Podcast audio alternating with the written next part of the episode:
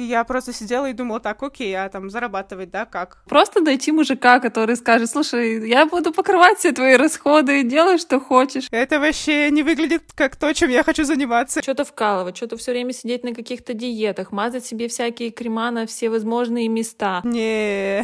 Вам хорошо, без кредитов, без ипотек, без семьи. Ты говоришь взрослый так, как будто это какой-то приговор. Вот Аня легко говорить, вот она и ходит на сальс. Каждый человек, он чемпион мира по останавливанию себя. И теперь ты в той точке, когда ты балдеешь и кайфуешь от того, что ты делаешь то, что тебе интересно, еще ты помогаешь людям, и они отзываются и полностью счастливы, и ты теперь тоже счастлива, так получается? Мне уже хочется начать оправдываться, но вообще да.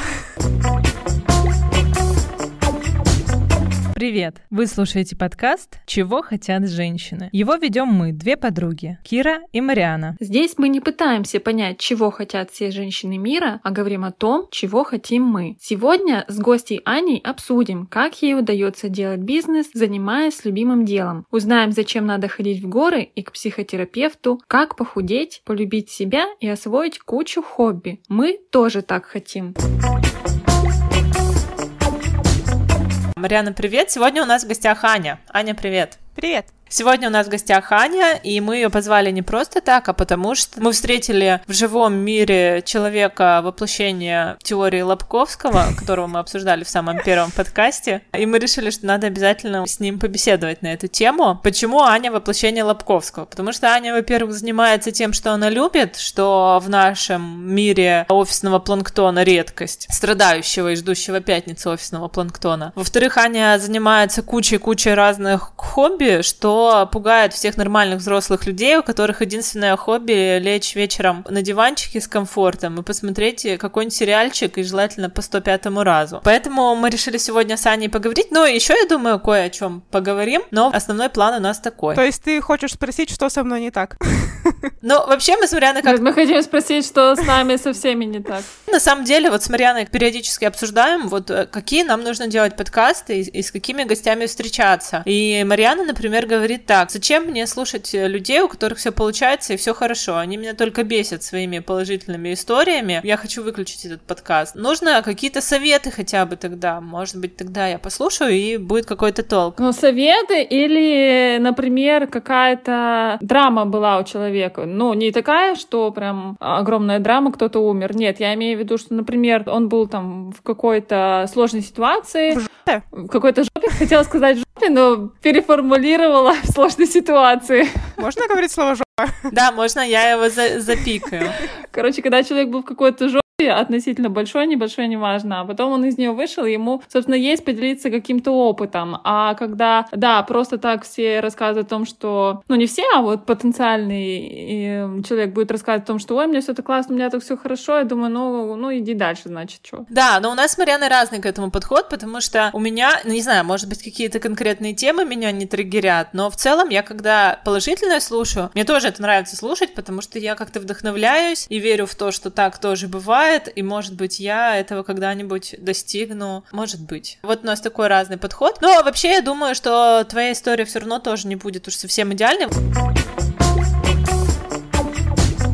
В общем, долгое вступление, Аня. Первое, с чего мы хотели с тобой разговор начать, это все-таки удивительная история о том, как ты занимаешься любимым делом. В общем, Аня сейчас нутрициолог. Сразу тогда расскажи, отвечая на мой первый вопрос, кто такой нутрициолог, потому что половина людей не знают, а тема похудения, она, во-первых, животрепещущая, а во-вторых, настолько уже использованная, знаю, истрепанная, что ли, в Инстаграме, да, который заполнен всякими людьми, которые обещают похудеть всякими разными способами, и она уже знает, знаешь, как-то даже подспудно, но у меня, я думаю, у кого-то еще, может ассоциироваться вообще с каким-то мошенничеством. И расскажи, как, собственно, от того, что ты училась на юриста, и причем Аня училась на юриста не так, в смысле, пошла абы куда, лишь бы просто пойти, и там кое-как училась. Нет, Аня даже осознанно пошла учиться на юриста, и училась очень хорошо, то есть Аня была отличницей, и все у нее вроде бы получалось, и могла бы она сделать в этом карьеру, но как-то она дошла до жизни такой, что теперь она, простите, нутрициолог. Начнем с того, что вот, Кира, ты говоришь, я там осознанно пошла и стала юристом.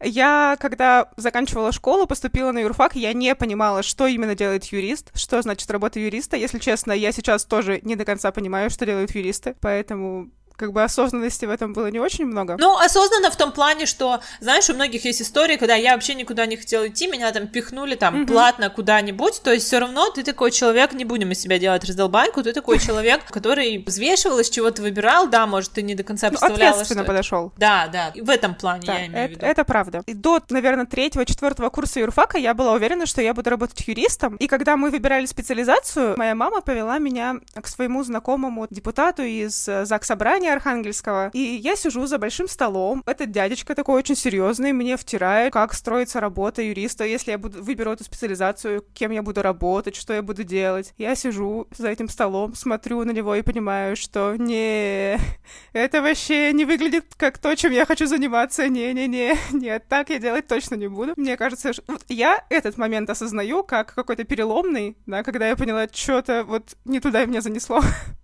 Хочется чего-то другого. Нет, ну, я думаю, все равно ты же примерно представляла свою специальность. Ты, наверное, не думала, что ты будешь как в американских фильмах сидеть в небоскребе, где будет мужчина в идеально сидящих костюмах, а ты будешь женщина в строгом, но безумно красивом платье и будешь заключать сделки на миллионы, хотя, в принципе, такую карьеру у нас можно сделать. Ну, ты как бы более-менее была в адеквате, я думаю, ты примерно так это все и представляла, или нет? Видимо, что-то копилось, копилось, и это была вот такая критическая точка, когда я поняла, что меня ждет, увидела просто это своими глазами. Просто какой-то неприятный был дядька скучный.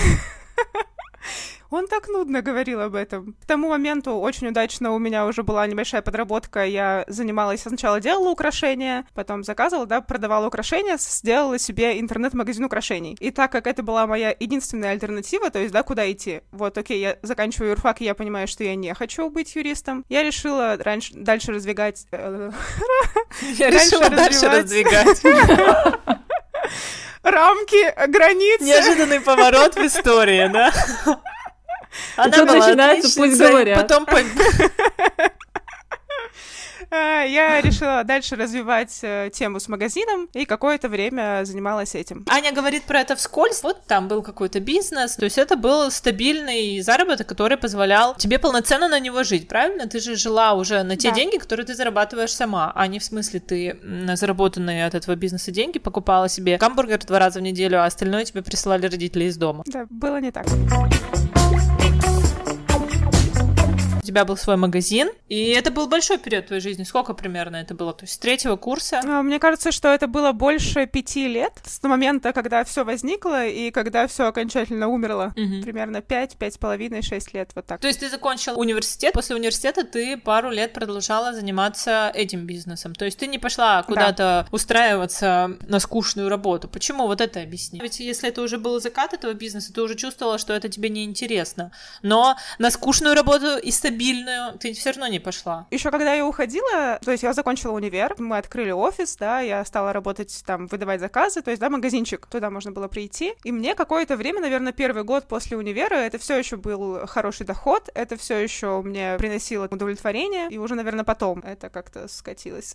Я так понимаю, денег стал, да, меньше приносить, да, или просто да. он тебе разонравился? Да. Ты думаешь, если бы он дальше приносил деньги, ты бы осталась в этом или нет? Мне кажется, что все очень вовремя произошло, потому что что это такой был у меня кризис по всем фронтам в жизни, и денег нет, и работа перестала нравиться, и там кризис в личной жизни, и все-все-все наложилось в один период, когда уже нет шанса продолжать делать так же, когда нужно уже явно что-то менять. Бизнес перестал приносить деньги, а не так, что ты сидела на золотой антилопе, но ты решила, что это не мое призвание, и пойду заниматься чем-то другим. Да, это был, ну, в том числе попытка найти другой способ заработка, и все-таки мне нравилось кое-что в этом этом магазине, да, мне больше всего нравилось, когда ко мне приходили покупательницы, там что-нибудь смотрели, мы что-то болтали, какие они уходили радостные, то есть общаться с людьми в рамках этого магазина мне очень нравилось. Почти все остальное мне не очень нравилось. Мне было скучновато, я не чувствовала, что это какая-то прям моя страсть. Знаешь, есть люди, у которых украшения — это что-то такое для них. О-о-о, ну для меня было не так. Для меня это было именно как больше как способ заработка. Может быть, тебе еще хотелось что-то делать социально значимое в то, чем ты занимаешься, все равно, помимо того, что это бизнес, есть все-таки уклон, что ты помогаешь людям, ты это видишь. Может быть, тебе этого не хватало? Ну, ну да, сейчас в моей нынешней работе это, конечно, очень большой пласт удовлетворения от нее, да, то, что я вижу, как я помогаю людям, что они мне постоянно об этом говорят, там такого не было.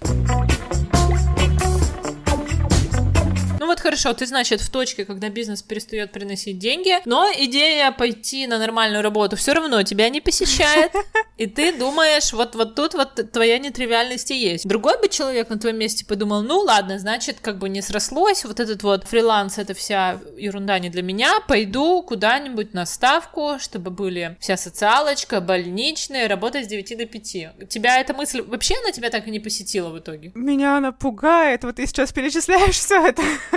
Меня это не привлекает, мне кажется, о господи. И что ты решила делать дальше? Еще когда я училась там в универе, мы с тобой даже обсуждали какие-то истории насчет похудения, насчет подсчета калорий, что-то какие-то мы там тренажерный зал мы с тобой обсуждали. То есть у меня уже была тема, которая меня тогда захватывала, Мгм. да, которая меня привлекала, но я не понимала, как в ней работать. Идти в мед, учиться 6 лет, чтобы быть диетологом, и я просто сидела и думала, так, окей, а там зарабатывать, да, как? Я не понимала следующий шаг, куда мне идти. Ну вот ты была, собственно, в точке, я думаю, в которой многие взрослые люди находятся, когда думают, я хочу заниматься чем-нибудь, а потом думают, а как бы на что я буду жить, пока я там на это учусь или пока я продвигаюсь в этой теме. Я выбрала тот вариант, который мне казался самым доступным для меня тогда и близким к этой теме. Я пошла учиться на фитнес-тренера. Мгм. Ну, надо сказать, что вот в тот, в тот период ты уже, во-первых, ты была сначала заморочилась своим похудением, ну, ты не была какой-то Да. о, удивительно большой, чтобы нам рассказать удивительную историю похудения, как ты из 150 стала 50.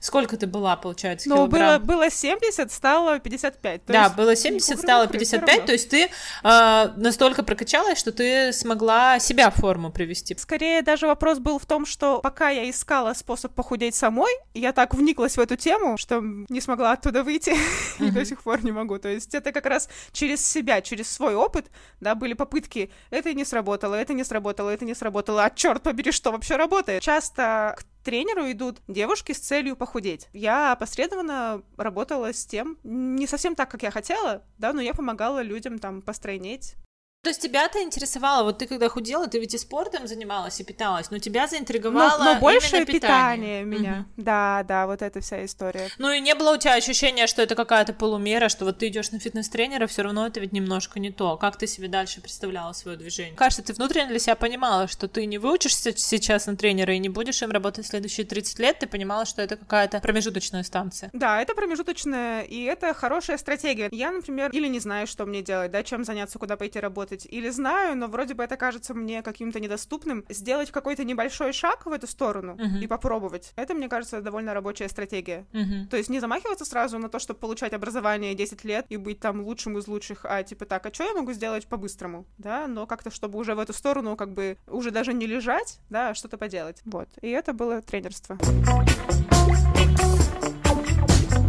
Потом была история, связанная с изменениями в личной жизни и переездом в Питер. Мгм. Ты сменила город на побольше, где больше возможностей, и тут-то ты поняла, нафиг работу фитнес-тренера.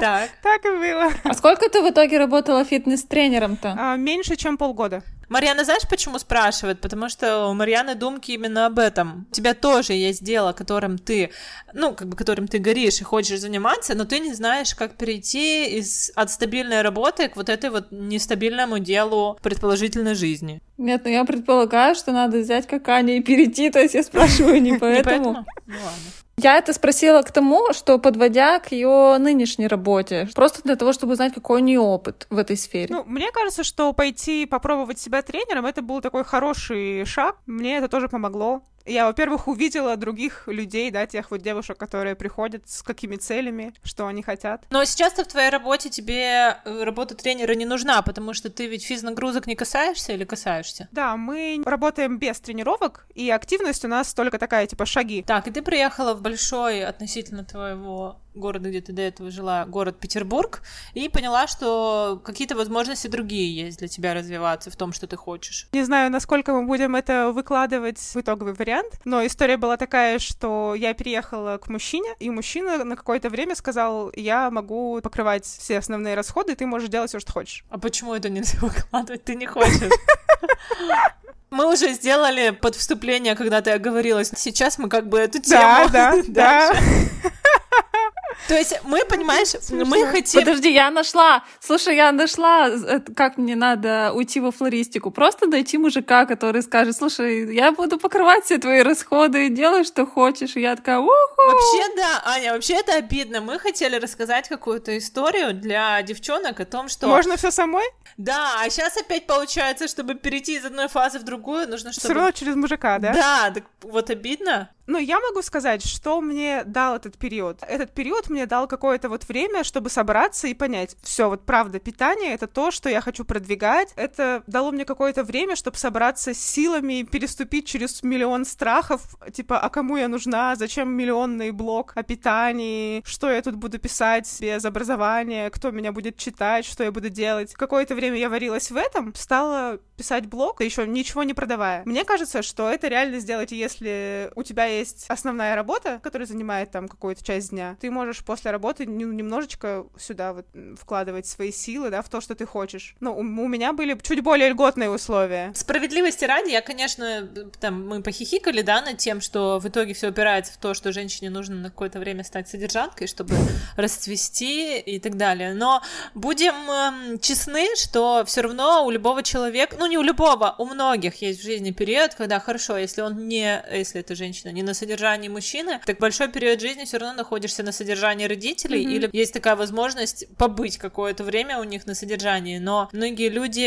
этот период не используют так, что я попробую то, я попробую все, я буду использовать максимально эту возможность, пока меня содержит кто-то другой. Нет, точно так же люди никуда не двигаются. Поэтому я думаю, что все-таки рецепт не в этом, хотя, может быть, если бы этот период наступал не после там юношества, да, когда ты еще не созрела, не mm-hmm. знаешь, что ты хочешь, а когда ты поварил учился, попробовал позарабатывать сам, чего-то про себя примерно понял, но не до конца, а потом тебе это дается период, когда хорошо, пробуй, что ты хочешь, а вот тебе финансовая подушка. Наверное, это было бы более эффективно. Мариана, как ты думаешь, если тебе бы сейчас сказали год, мы будем тебя содержать, ты бы взлетела? Ты считаешь, если любому человеку дать такой период, это поможет э, ему вырасти? Я думаю, что, безусловно, это ему поможет. Если у него есть желание, если у него есть смелость, такой период, когда он может возложить какую-то материальную ответственность на другого человека, будет ему в помощь. Но я считаю, что Аня справедливо заметила, что если у человека есть огромное желание попробовать себя в какой-то другой сфере и рискнуть, то это вполне можно осуществить и имея какую-то постоянную работу после работы. Да, тут могут многие сказать, что ой, там я работаю с утра до вечера, мне, мол, не продохнуть, но мне кажется, что это все отговорки, что на самом деле, если есть желание, если есть смелость, то тут тебя уже ничего не остановит. Ну, Марьяна, у тебя же есть желание и есть смелость. У меня нет смелости. Нет, смелости нет.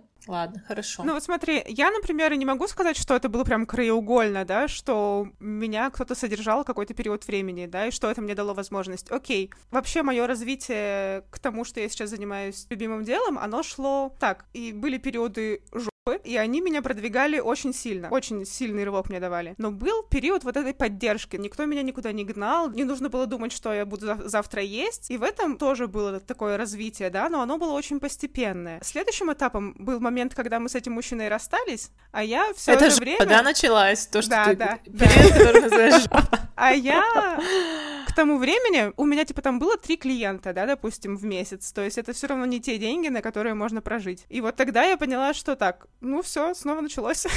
Нужно нужно больше Но давай, нужно давай больше отметим делать. справедливости ради, что в этот период, когда поддержка твоего мужчины закончилась, ты не побежала искать другого мужчину, который тебе создаст такие же условия, Нет. а ты решила, я буду развивать дальше блог. То есть изначально ты же этого мужчину искала не с целью, чтобы он тебя содержал, а Нет. а ты э, расцвела пышным цветом со своим блогом. Да, так просто совпало.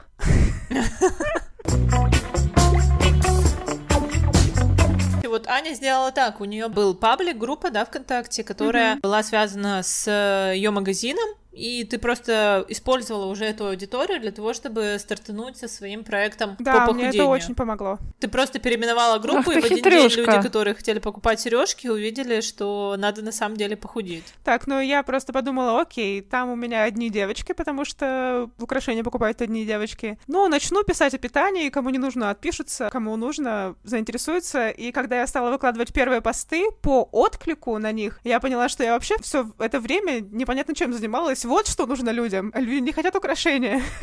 Люди хотят говорить о еде, о похудении. Вот ты решила заниматься нутрициологией, но вот у нас, я говорю, полно всяких шарлатанов, mm-hmm. объявляющих себя специалистами во всем, а нормальные здравые люди, которые не верят в то, что можно есть что-нибудь там волшебное и от этого будешь худеть, они понимают, что нужен Скорее всего, есть такое убеждение, что нужен врач, чтобы он в этом разбирался. Ты же вот сама даже с этих мыслей начинала, что нужно идти учиться на mm-hmm. врача, но это долго и сложно. А вот дальше мысли, что пойду выберу что-нибудь более легкое и короткое, выглядят как-то, согласись, крамольно. Mm-hmm. Блин, на врача что-то сложно и долго учиться, давай-ка я как-нибудь по-простому. Вот что дальше ты делала? Я еще во время того, как только начала вести блог, да, тоже стала смотреть какие-то обучающие курсы, что-то выбирать, э, куда пойти, чем заниматься. У меня был довольно серьезный в начале синдром самозванца, связанный как раз с тем, что типа нет там медобразования, чего-то там еще нет. Очень хорошо с этим помогли справиться отзывы. Отзывы людей, да, результаты людей, когда они там пишут, каких они результатов достигли, какие эмоции они испытали. Ты такой думаешь, так, а вообще имею ли я право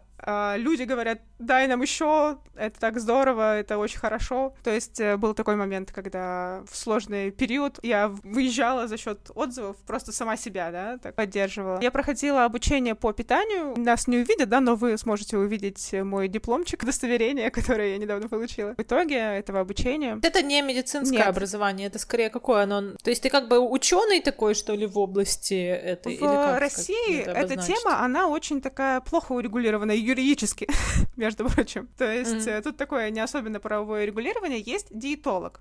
И диетолог — это только врач. Но диетолог, он работает э, с особенностями питания при заболеваниях. Вот, например, у меня там есть какое-то заболевание, там, ЖКТ или что-то там, или ожирение третьей степени, и вот со мной имеет право работать только диетолог с медобразованием. Нутрициолог, он скорее про то, как э, организовать обычное питание здоровому человеку, которому нужна не лечебная диета, не какой-то лечебный диетический стол, а который просто хочет, например, сбалансированно, нормально, здорово питаться, да, может быть, немножечко похудеть. Просто еще еще ощущение, что нутрициолог — это тот, кто, типа, тебя БАДами и добавками закидывает и говорит, что вот, купи там половину айхерба, но я знаю, что, да, бывают, правда, такие нутрициологи, но это тоже не мой подход. Я строю работу на 95% за счет э, смены питания, смены привычек на более здоровые. Если коротко рассказать твою концепцию, ты говоришь о том, что нужно следить за колоражем, за количеством потребляемых калорий, но при этом стараться питаться разнообразно, правильно? А, получается, нужно и разнообразие, не только калории. Калории калории, они дадут тебе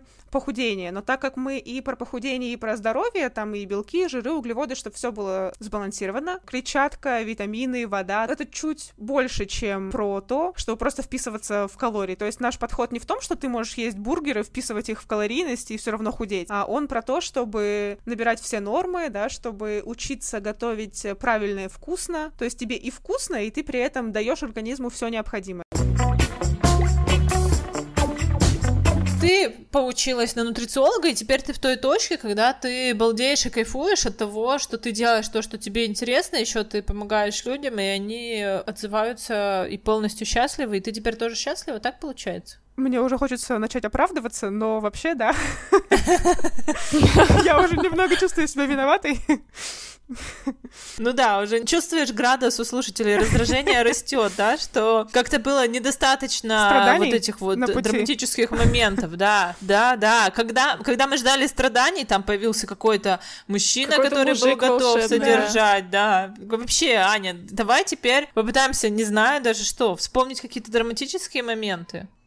Ладно, не будем из тебя выдавливать. Погоди, вот давай я спрошу по поводу бодипозитива. Давай. То есть сейчас очень активно развивается тема бодипозитива, про то, что надо любить себя такой, какая ты есть, ничего в себе не надо менять, вот принимай себя такой, какая ты есть. А твоя, получается, работа, она заключается в том, что направить людей на другой путь, что надо работать над собой и менять себя. Это как-то не противоречит ли друг другу? Ну да, но надо сразу говориться, что бодипозитив, он еще и предполагает, что если это как-то уже вредит здоровью, конечно, тут что-то надо делать. Он не то, что ты да. Э, весишь 500 килограмм, и ты такая, я бодипозитив. Если вред здоровью, бодипозитивщики говорят, что, ну да, надо заняться. А если вреда для здоровья нет, то тогда, да, принимай себя. Для меня это тоже было какой-то период такая сложная тема, потому что я согласна с бодипозитивщиками. Вот честно, я почти никогда не сужу о человеке по его внешности. Я не говорю, ой, какой жирный кто-то там прошел или что-нибудь такое. Если вот женщина весит, ну, у нее есть какие-то лишние килограммы, и если ей в этом ок, если ее все устраивает, то вообще никто к ней не подойдет. И у меня нет такого, что насильно причинять добро и говорить, у вас вообще-то лишний вес, давайте вам нужно срочно похудеть. Я сейчас работаю даже скорее не про то, что там вот цель всей жизни — это похудеть, да, может быть, вначале это было именно про похудение, сейчас это про какую-то заботу о себе, про здоровье, про то, чтобы научиться себя правильно кормить, сбалансированно, чтобы давать своему организму все, что ему нужно. Ты не думаешь,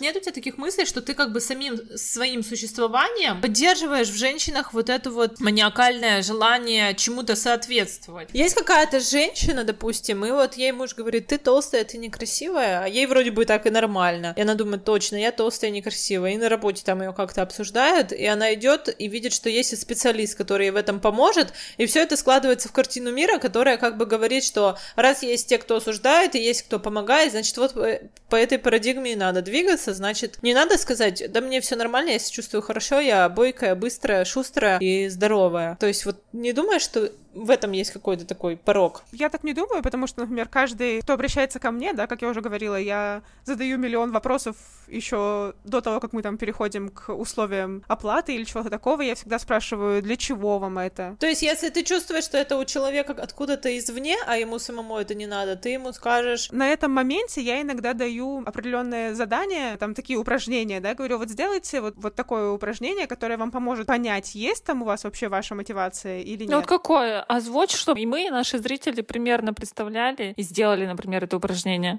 Я забыла, как этот квадрат... Квадрат кого? Где вопросы, типа, задаются, что будет, если вы похудеете, что не будет, если вы похудеете, что будет, если вы не похудеете, что не будет, если вы не похудеете. То есть там вместо похудеете можно подставить любое другое слово, и ты где-то там ищешь э, свою мотивацию внутри этого упражнения. Упражнение простое, но очень действенное, работает, правда, и в этой сфере очень хорошо. На самом деле, мне кажется, что у меня не было такого случая, чтобы кто-то говорил, вот там только для мужа. Потому что то, что я транслирую в Инстаграме, ВКонтакте, оно как раз про то, что не нужно худеть ради какого-то мужика, не нужно вот типа внешней какой-то мотивации искать, нужно именно через э, любовь к себе, через заботу о себе, через что-то внутри идти. Может быть, наверняка есть куча женщин, которые как бы сами бы и не хотели, но мужик сказал, и они там пошли. Но они, видимо, идут не ко мне, видимо, идут к кому-то, кто поддерживает такую парадигму. Мы просто с Марьяной, знаешь, какой темой? Не то, что заинтересовались, Марьяна целую книгу на эту тему прочитала, ну, в принципе, сама тема-то и так на поверхности лежит, что к женщинам очень много разных-разных требований предъявляется со всех mm-hmm. сторон, а в частности очень много требований по внешности. Мариана, расскажи еще раз про книгу, потому что из предыдущего выпуска я это уже вырезала, твой рассказ, но здесь он будет... Здесь он будет лучше к месту. чтобы я в этот раз вырезала, да? Ну, может быть, не исключено, но ты не сдавайся, каждый выпуск рассказываешь, что ты прочитала эту книгу, может быть, где-то это и приклеится. Читаю одну книгу в год. Наоми Вульф в прошлом году была, и я транслирую ее в каждом подкасте. Наоми Вульф «Миф о красоте», да. Книга о том, что к женщинам предъявляется огромное количество требований, в основном там затрагиваются требования к внешнему виду. Например, если к каким-то профессиям, типа там звезды эстрады или звезды кинематографа, это можно... Эстрады, ты поняла? Марьяна из 63-го года к нам прилетела. Да, я тоже об этом подумала, но не, не стала исправляться. Ну, Эдита Пьеха, вы поняли, Муслим Магомаев.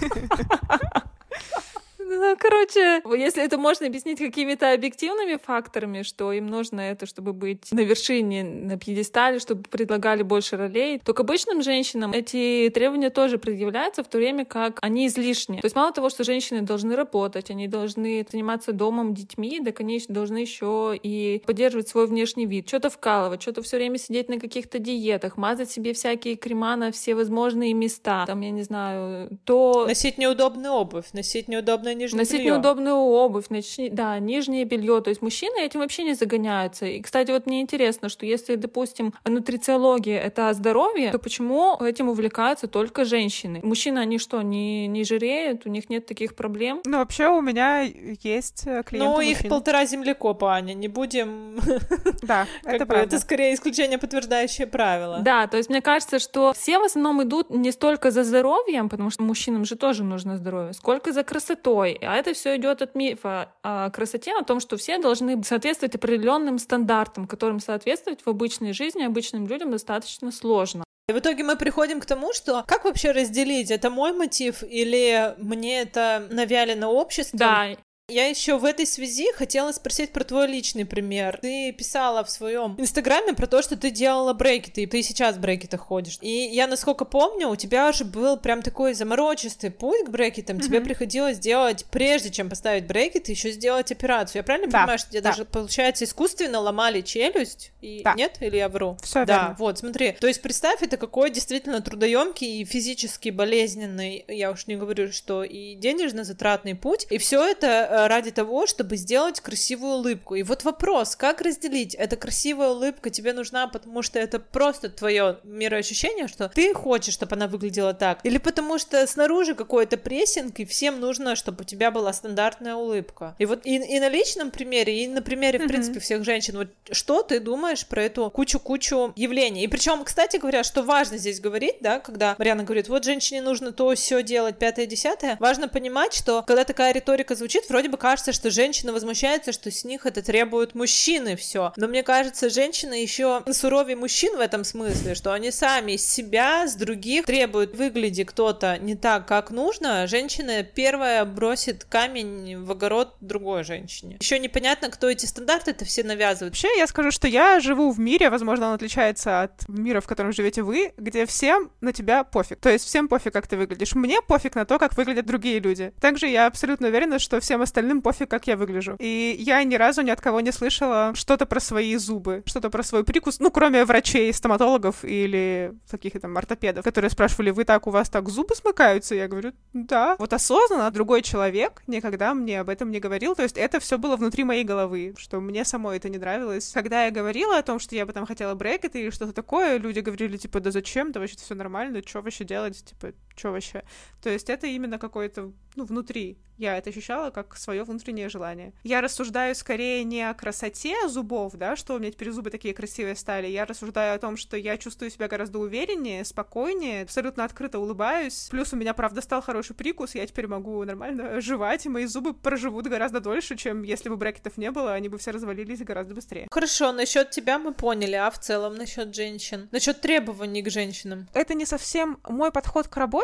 Вы должны быть худыми, вы должны кому-то нам нравиться. Да, мне, конечно, пишут насчет того, что вот мне там стали говорить комплименты, но почти все, кто там похудел со мной, они говорят, что я стала себя чувствовать увереннее, у меня там наладились все анализы, мой врач там в восторге от всех моих показателей. Немножечко не об этом они. Может быть, потому что я правда не считаю, что все должны быть худыми. Каждый выбирает себе специалиста того, кто ему там понравился, кто его чем-то зацепил. Они все равно не шли бы ко мне, если бы хотели просто похудеть, и они бы говорили, все, да мне вообще ничего больше не важно, вот только вот быть стройной и все. Нет, они все равно приходят ко мне, потому что я говорю про здоровье, про заботу о себе. Мне вот. кажется, что если женщина получает удовольствие от mm-hmm. работы над собой, вот в том числе с Аней, не только она истязает себя какими-то диетами, точнее, она вообще не истязает себя никакими диетами, а она работает в удовольствие, у нее какая-то складывается новая парадигма любви к себе, то такая работа над собой, она только на пользу, в том числе и психологически. А если, допустим, бы Аня говорила, вот, все идем быстро сейчас тренажерку, встаем в 7 утра, бежим на пробежку, это исключаем из меню, то исключаем из меню, то это уже, да, это уже скорее про истязание себя, и вот тут я уже сказала бы, а-та-та, так делать не надо.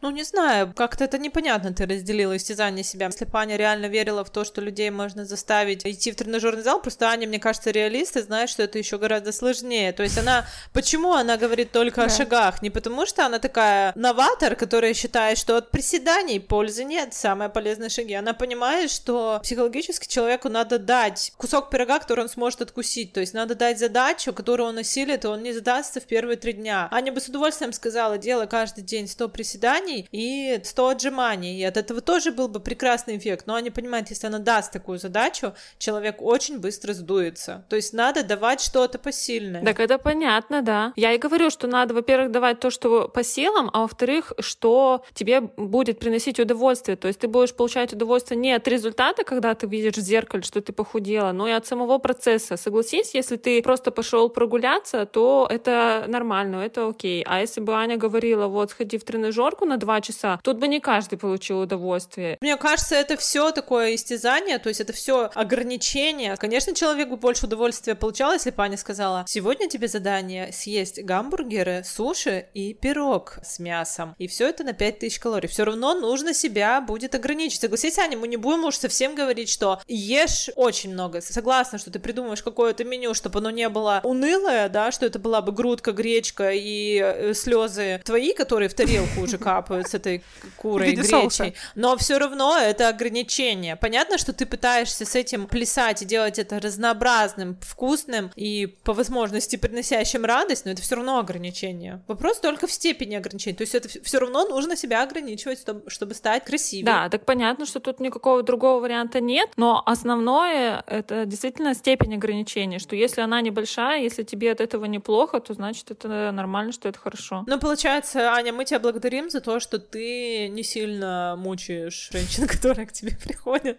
Нет, ну на самом деле, мне кажется, это очень, очень классно, что ты ищешь какой-то подход. Вот мне лично импонирует то, что ты даешь какую-то задачу по силам. И я, знаешь, как для себя, по какому критерию я поняла, что твоя программа для меня лично хорошая. Я вижу, что у тебя есть и возрастные женщины, и я это очень уважаю, что ты можешь найти к таким женщинам подход, потому что они, наверное, ползают в интернете и натыкаются на всякую штуку вроде «не ешьте ничего» или «делайте, ну, какую-то физо, которая им не осилить», и вообще сдаются с этой затеей и не могут к ней приступить, потому что все плохо, не получается, обостряются все болячки, и они вообще это бросают, да? Если делать то, что предлагаешь ты, это умеренно им по силам, мне кажется, это очень круто. И вот тем более возраст, когда уже постарше, как раз-таки вопрос здоровья, а не эстетической красоты, он уже гораздо важнее становится, потому что эстетическую красоту уже сложно навести, когда тебе 60 лет, и из них 40 ты там в весе 90 килограмм. Ну, это уже невозможно. Но как-то начать больше двигаться, разнообразнее, правильнее питаться и не, не объедаться, это круто. Вот мне это очень импонирует. Я не так давно озаботилась изучением твоей странички в Инстаграме силу своей занятости.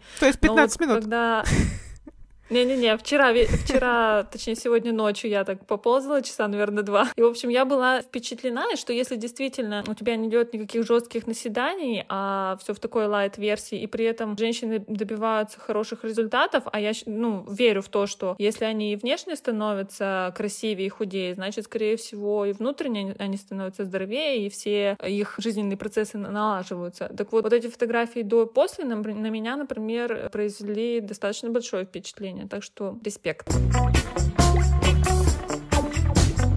для твоей работы давай перейдем к твоему хобби. Надо сказать, что второй столб, на котором ты стоишь и который меня крайне поражает, то, что у тебя, во-первых, миллион хобби, во-вторых, то, что ты уже, ну давай скажем, что тебе не 16 лет, когда ты можешь ходить в драм-кружок, кружок по фото, дальше по стежку, то есть когда, ну это неудивительно, да, например, что подросток ходит в разные кружки, что-то пробует, а когда взрослая, ну не будем говорить тетя, взрослая молодая женщина позволяет 28, 28 лет. лет позволяет себе иметь множество разных разных увлечений, какие-то там у тебя более стабильные, например, я так понимаю, что ты регулярно ходишь на занятия по вокалу, ты ходишь и танцуешь сальсу, ты ходишь в походы, но при этом у тебя периодически, если пролистать твою ленту, а такой замороченный человек, как я, глубоко ее пролистал, и там постоянно всплывает что-то вроде «сегодня я там поплавала на байдарках», «сегодня я закончила курс ораторского искусства», и вроде бы мне уже кажется, что даже иссяк этот перечень того, чем можно бы позаниматься, но опять вылезает вылезает что-то там еще, и ты сходила и что-то там попробовала. Это просто свойство характера такое, да, что вот ты такой человек, интересующийся, живой, такая природа твоя. Или это какая-то работа над собой, вот как, скажи, нам, взрослым людям, позволять себе чем-то увлекаться, интересоваться, не бояться быть каким-то кривым, неправильным где-то. Вот так кому не скажи, пойди на сальсу, еще не всякий решится. А, кстати, вот про Марьяну надо рассказать. Ты ходила в хоре занималась, это несколько лет назад было, а мы с Марьяной учились в музыкальной школе и тоже ходили на хор, ну, когда были маленькие. Я Марьяне шлю, что, смотри, моя однокурсница ходит и поет в хоре. Я бы сейчас тоже сходила и попела в хоре. Марьяна меня обсмеяла. Ладно, хоть не сказала, что я хочу на эстраду, слава богу.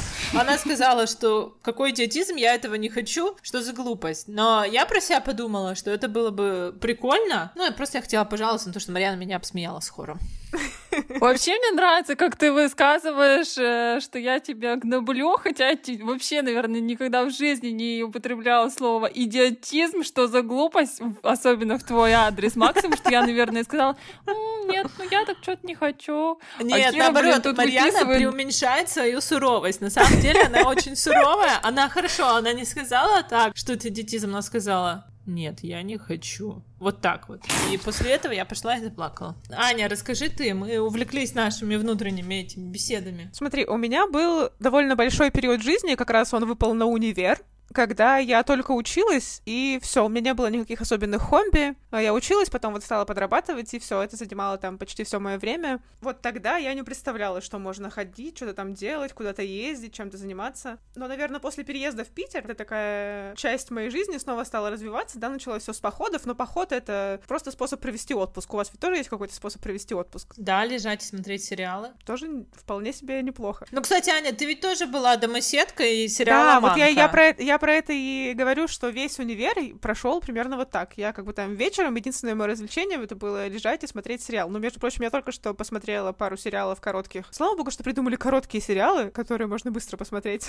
и вообще вот то, что ты описываешь, да, сальса, вокал, карантин, он все это поставил на паузу. То есть за прошлый год э, я сходила на сальсу три раза. Ну да, ну не будем брать этот период, когда как бы по внешним причинам ты не занимаешься. А, это не только по внешним причинам, но это еще и определенным образом замедлило меня, да, то есть тоже вернуло все-таки в тему, где я почти каждый вечер дома. Просто в начале прошлого года, вот год назад, я ходила на ораторские курсы, и я говорила, господи, я хочу хоть один вечер провести дома. Я уже устала шататься. Но вот мир ответил так, что я провела все вечера этого года дома. Но вот в тему того, что пробовать новое, я на прошлой неделе купила абонемент на другие танцы. Ну вот, вопрос. Расскажи людям, которые хотят э, найти себе хобби, но при этом они думают, о, я пойду на сальсу, это, во-первых, я там буду весь кривой, никогда не танцевала, во-вторых, это еще и ехать далеко, дома все-таки как-то удобнее, теплее. Думаю, что во всех этих вопросах мы упираемся в следующее. Вот вопрос похудения. Даже у меня коллеги, мы когда обсуждали, я говорю, сделать подкаст про похудение. Вот у нас есть героиня, которая может рассказать про это много. И все говорят, да, вот как вот похудеть? Так мне кажется, на самом деле, и мы с Марианой это обсуждали, все знают, ну хорошо, есть там какой-то процент людей, которые не разбираются, что такое жирки, жирки, жиры, белки, углеводы,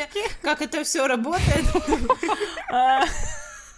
Как это все работает, но таких людей на самом деле не так много. А оставшиеся на самом деле знают, что там нужно двигаться, как нужно питаться. И уже прочитали миллиард статей. И получается чего? Это нужно все время поддувать эту мотивацию, чтобы все время над тобой стояла Аня и говорила займись, займись, займись. Может быть, правильный ответ я не делаю, значит, я не хочу, а тот, кто хочет, тот и пойдет и похудеет, тот и будет вечером после работы заниматься своим хобби. Хобби, который может перерасти в работу. Может, на все есть простой ответ, что значит, ты этого не хочешь. Ты не худеешь, ты не хочешь. У тебя нет хобби, значит, тебе это не надо. У тебя не занимаешься любимой работой, значит, она не такая любимая, и тебя все устраивает. Ну, знаешь, это жестоко. Я в это не до конца верю. Мне кажется, что если ты хочешь чем-то заняться и почему-то не начинаешь, да, это делать, нужно как-то постараться себе помочь. Помочь именно, не, ну, как бы не давить на себя, да, не требовать от себя стать сразу чемпионом мира по сальсе, хотя такого не существует, или там кем-то таким, а попробовать записаться там на пробные занятия, найти поддержку, найти людей, которые помогут тебе, которые, может быть, уже этим занимаются. Насчет того, что ты говоришь, как, типа, во взрослом возрасте все это сделать, ты говоришь взрослый так, как будто это какой-то приговор или какое-то, типа, отягчающее обстоятельство. Вот я взрослый, уже, типа, все. Это отягчающее обстоятельство, знаешь, почему? Вот если бы ты у нашей аудитории или у любой аудитории спросила, хотели бы вы красиво танцевать сальсу? Хотели бы вы красиво рассекать волны на серфе? Любой человек тебе скажет, да, это было бы здорово, это было бы классно. Я бы спросила, а почему вы не на серфе-то и не сальсу танцуете? Ну, ты знаешь, у меня семья, у меня дети, а их туда отведи, туда приведи, а еще у меня вот ипотека, так поэтому я еще подрабатываю. Да и вообще дома надо столько всего намыть. Это ладно, вам хорошо, молодым, свежим, без кредитов, без ипотек, без семьи, без семеро по лавкам. Вот Аня легко говорить, вот она и ходит на сальсу. А я-то вот такой весь обремененный. Вот я про что говорю.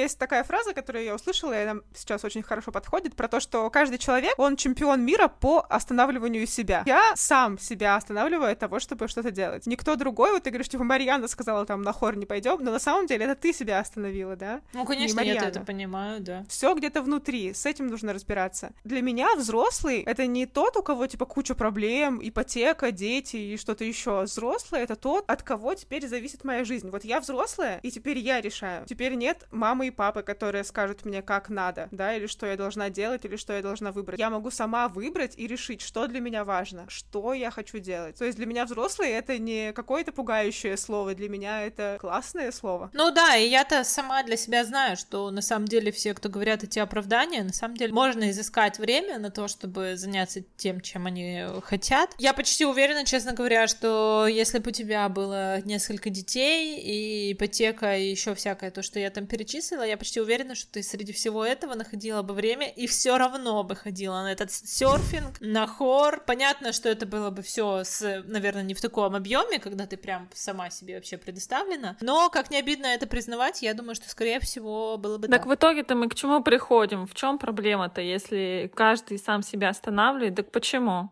Просто им сказать, вы просто на самом деле это не хотите, и сидите дальше без сальсы, серфинга и любимого дела, и сидите толстыми. Ты сказала, что это жестоко. Это жестоко. Тогда да, что это делать? жестоко. Найти примеры людей, у которых пять детей, и они что-то такое делают, то есть понять, что это реально, что такое бывает. И это бывает не только там у одного человека, а таких примеров много. То есть, по сути, нужно вдохновиться кем-то. Например, послушать наш подкаст про тебя. Ну, может быть, и вдохновиться, но я говорю именно скорее про то, что это норма, да? Вот мы вначале говорили про работу, любимую и нелюбимую, и ты говоришь, вот тут мы в мире офисного планктона, а для меня заниматься любимым делом — это норма. И в моем окружении сейчас становится гораздо больше людей, которые меняют плохую работу на классную, которая им нравится. Потому что вот у них тоже есть теперь кто-то, кто работает на любимой работе, и оказывается, так можно было. Также и оказывается, что можно ходить и заниматься какими-то хобби, даже если ты взрослый, даже если у тебя дети. Твой совет — окружить себя желательно людьми такими, которые деятельные, которые делают то, что хотят, и ты как бы за ними подтянешься. Ну, это один из рабочих способов. Мне кажется, что да, это может помочь. Вот я сейчас в точке, где мне кажется, что заниматься любимым делом или иметь какое-то хобби в 30 лет, это что-то недопустимое и ненормальное. Но мне это не нравится, да, я хочу это поменять. А вокруг меня все такие же. Ну, значит, мне нужно как-то потихонечку подползать туда, где это норма и где такое бывает. А как быть интровертом? Вот ты говоришь, обратись к кому-то, кто тебе поможет. Сейчас интроверты упали в обморок при этой фразе. Ты думаешь, что такой человек, он хочет на сальсу? Или он там, подожди, любое хобби предполагает, почти любое хобби предполагает взаимодействие с другими людьми? Я на самом деле легко себе представляю человека, который боится что-то у кого-то спросить, но при этом в душе тайно видит себя танцором сальсы. Вот я легко себе представляю такого человека. Ну, я Это не я. знаю, что посоветовать. Э, Можно пойти к психотерапевту. Странно, что я предложила это только через полтора часа нашей беседы, потому что я думала, что скажу это гораздо раньше. Вообще это интересно. Про психотерапевта я тебя еще спрошу, но ладно, мы к этому Хорошо.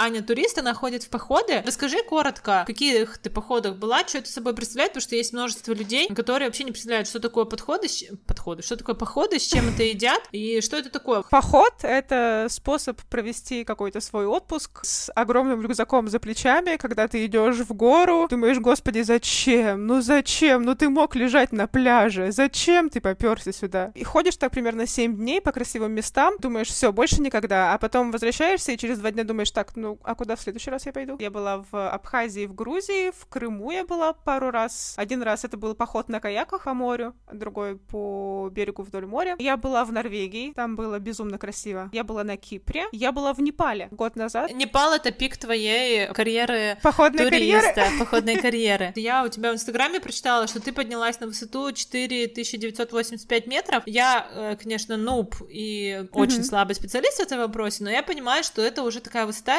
5000 метров, ну, для новичков серьезная, правильно? Да. Или как? Дай какую-то этому оценку на 5000 метров подняться. 5000 метров — это довольно высоко. Непал — это такое место, где в целом высота переносится чуть легче, чем, скажем, на Эльбрусе, да, ну, такое мнение есть. Я там не была на Эльбрусе пока, я не знаю. Но меня накрыла горняшка. Когда я шла обратно, мне было плохо. Расскажи, Я что подумала, такое «Вос- горняшка, не все знают.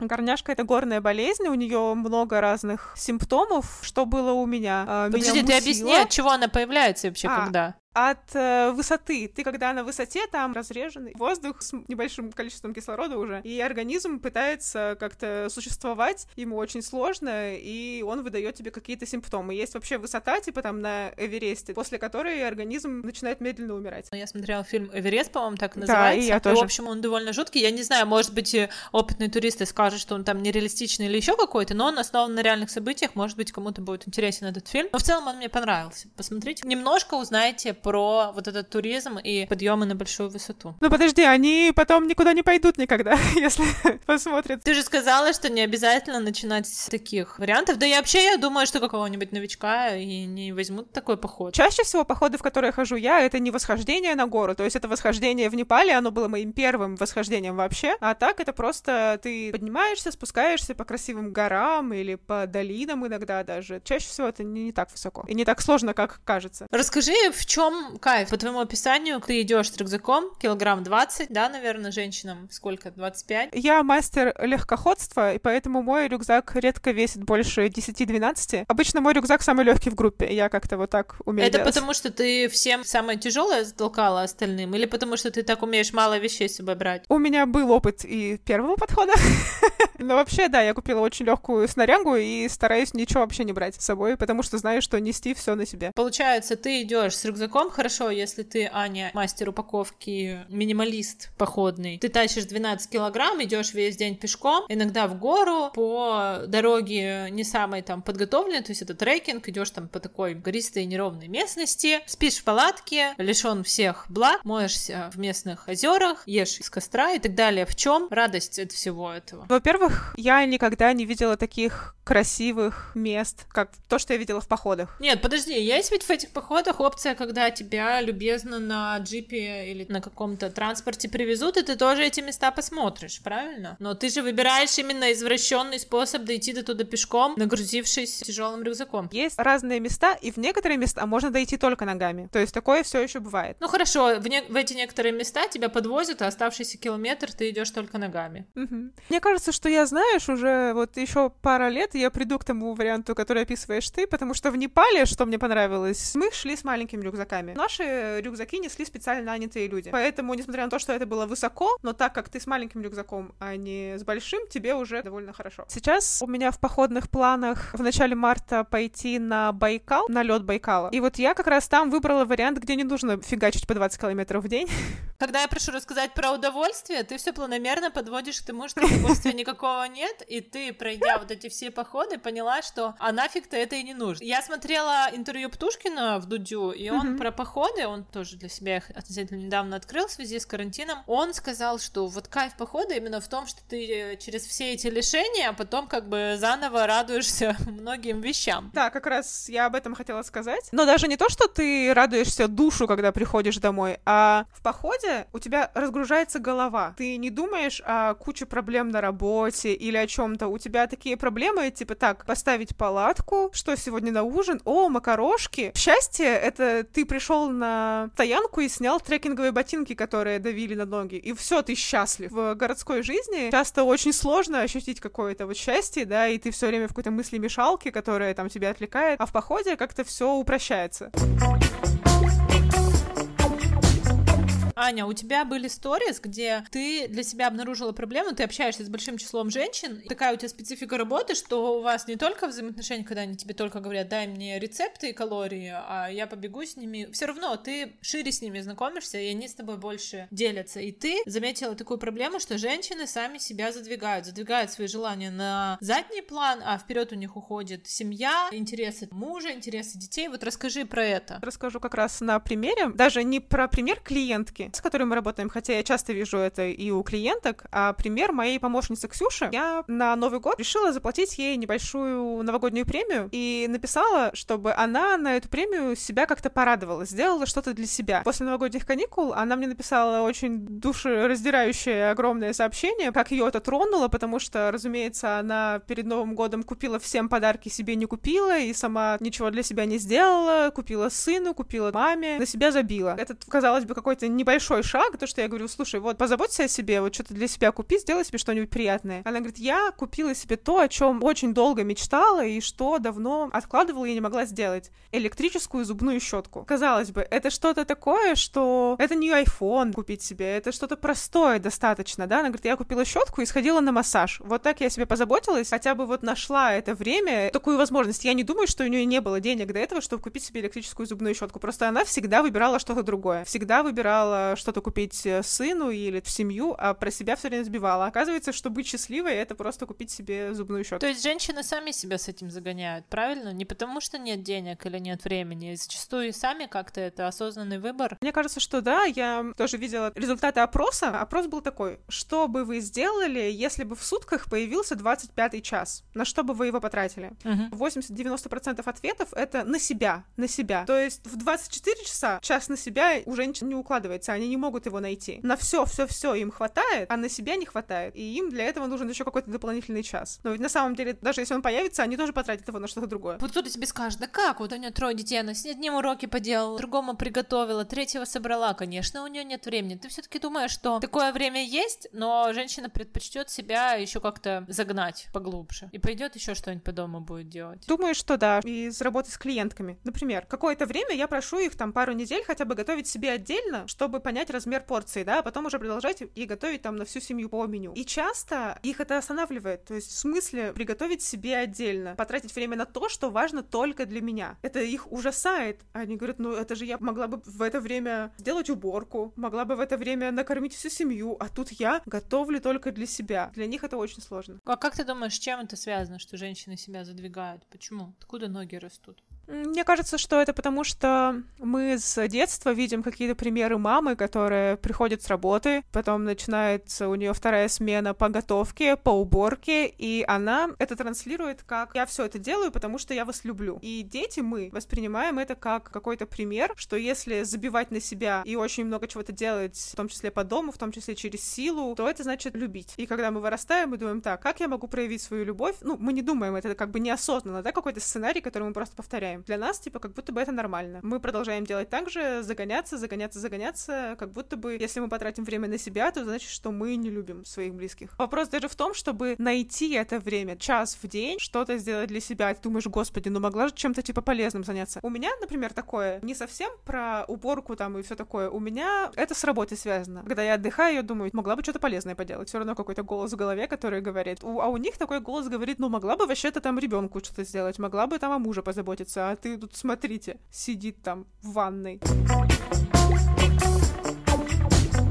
Насчет психотерапии. Сейчас эта тема актуальна как никогда. Я человек, который любит смотреть интервью, вижу, что об этом говорят. То есть это выходит из той зоны, где ты ходишь к какому-то мозгоправу, и ты сошел с ума, у тебя, возможно, шизофрения, раз ты ходишь на эти сессии. Теперь об этом говорят, об этом рассказывают, просвещают. Вот было интервью с Юлией Ахмедовой, я не знаю, вы видели или нет, где она рассказывала о том, что она ходит к психотерапевту на регулярной основе, у нее биполярное расстройство, депрессия регулярная, очень много лет она с этим мучается и борется. Недавно, например, было интервью с сыном Олега Ефремова, Никиты Ефремовым актером, он тоже говорил, что он ходит на психотерапию и что ему помогает. Слава Комиссаренко говорил, что он ходил и, по-моему, до сих пор ходит, и кто к Славе не придет, каждый второй все говорят, что я тоже пользуюсь услугами психотерапевта. Расскажи, как ты к этому пришла? И смотри, мы вот такую радужную картину нарисовали, что ты такой человек, успешный в работе, успешный в своих хобби, в принципе, счастливый, гармоничный и довольный, но ты обратилась к психотерапевту. В связи с чем? Был ли у тебя какой-то барьер? И что тебя беспокоит и помогает ли тебе? Расскажи про это. С психотерапевтом я работаю год. До этого я просто проходила какие-то психологические курсы или там марафончики. То есть все равно психологию я стараюсь изучать и применять на себя уже довольно давно. То есть я давно в этой теме, и мне давно хотелось попробовать поработать с психотерапевтом, потому что я понимала, что это какой-то классный инструмент поддержки себя, это какая-то история про то, чтобы разобраться в себе, знать себя больше, больше, помочь себе в каких-то сложных моментах. Ну и оказывается, так и получилось. Ты с чем к психотерапевту пошла? С каким запросом? У меня не было такого, что так, вот у меня вот такая вот проблема, нужно разобраться конкретно с этим. Ну, эмоционально я понимала, что я себя чувствую плохо, и я не понимала до конца, почему, что происходит, как себе помочь. Иначе я даже не могла точно сказать, какие это эмоции, потому что я до сих пор не всегда могу правильно сказать, типа, так, что я сейчас прямо сейчас чувствую. Ну, наверное, основное, с чем мы работаем, это взаимоотношения с другими людьми. Я могу, например, сказать про прогресс, который я за собой замечаю в ходе психотерапии. Я стала гораздо проще говорить открыто о своих чувствах. Проявить приятные чувства — это одно, а как сложно проявить неприятные чувства, как сложно сказать «я злюсь», «я раздражена», «я обижена, потому что там вот то-то и то-то», а не уйти и закрыться, как я делала 27 лет своей жизни,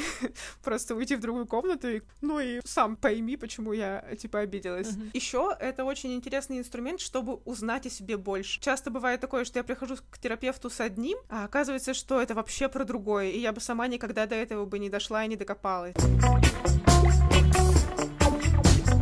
Еще вот я что хотела спросить, мне это всегда мысль э, приходит в голову, когда я вижу каких-то девушек успешных в своем деле, но при этом не замужних. Чувствуешь ли ты прессинг вокруг на тему, а часики-то тикают, а матка твоя моложе не становится, а яйцеклетки, они не вечные. Есть какое-то вокруг тебя прессинг на эту тему? Если есть, как ты с этим справляешься? Мне кажется, что у меня такой прессинг был в основном от родителей, и сейчас он уже стал как-то меньше, может быть, они потеряли надежду, не знаю. Мама иногда раньше мне скидывала какие-то фоточки милых младенцев, а теперь скидывает котиков, поэтому как бы тоже мне кажется, что уже прессинг чуть ниже. У меня, знаешь, сейчас и в окружении не так уж и много замужних и с детьми пар. У меня из подруг замужем, кажется, только одна, наверное. То есть у меня нет такого, что все уже замужем, и только я нет, нужно скорее, нужно скорее. То есть ты думаешь, если бы вокруг было так, что все бы, все женились, все бы рожали детей, тебе бы тоже эти мысли стали в голову приходить? Сложно сказать, потому что я не была в таком окружении, да, прям так, чтобы постоянно. Но мне хочется верить, что в том числе психотерапия дает мне какую-то внутреннюю опору, в том числе в таком важном вопросе, как замужество, что я не буду выходить замуж просто потому, что, типа, пора, кто-то сказал, и кому-то там надо. Да, типа, кому-то надо. Что я это сделаю тогда, когда буду хотеть и когда буду готова сама. Ну, а вообще, что ты насчет этого думаешь? Вот мы с Марьяной регулярно обсуждаем проблемы 30-летних женщин, которые не замужем замужем, а ведь известное правило, что нужно все успевать до 30. Что ты думаешь на этот счет? Это устарело или нет? Или ты из тех, кто до 30 нужно наслаждаться жизнью и пробовать всякое разное, путешествовать, искать себя, а вот такие более поздние браки после 30, более зрелые, они, ну, во-первых, норма, во-вторых, они более гармоничные, долгоиграющие. И, кстати, вообще, может быть, ты вообще в этом не заинтересована и не видишь себя ни в семье, ни в детях. Может, может зря нагнетаю тут, да?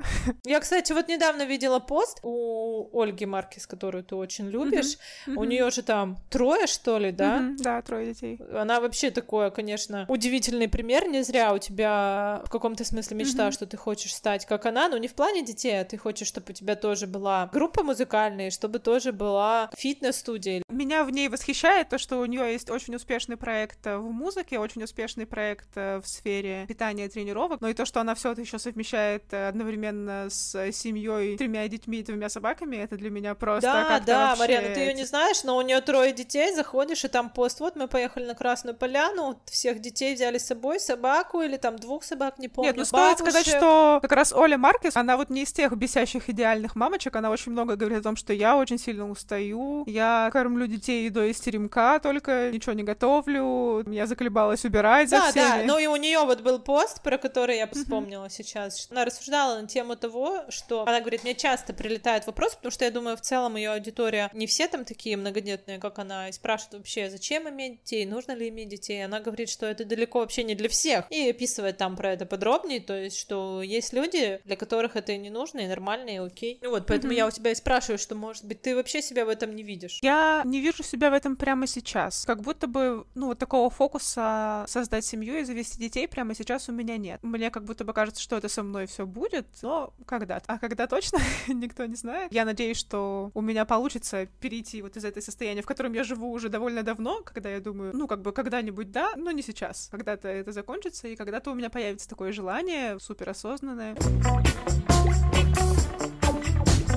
Надеемся, что этот подкаст вас вдохновит заняться любимым делом или, по крайней мере, попытаться это сделать. Вдохновит вас, поскольку вы взрослые и вы можете сами выбирать себе хобби, сами выбирать себе жизнь. Заняться каким-то хобби, тем, что вам нравится, не бояться, не стесняться. Может быть, вы захотите подняться на пятитысячник после рассказа Ани. Мы так рекламировали горняшку. Может быть, вы захотите сходить к психотерапевту, потому что Аня говорит, что ей он помогает. Ну что еще? И может быть, вы захотите похудеть, потому что Аня говорит, что это не обязательно делать, изнуряя, мучая себя и издеваясь над собой. Но все-таки не похудеть, а обрести здоровое питание. Да, не похудеть, а оздоровиться и заодно похудеть. Да, и, кстати говоря, полюбить себя тоже, что очень важно. Ходить на фотосессии, как Аня. Покупать электрические зубные щетки. Ну, в общем, побалуйте себя, как говорит Лобковский, как вам говорит Аня. В общем, на этом будем прощаться. Пока-пока. Пока-пока. Пока-пока.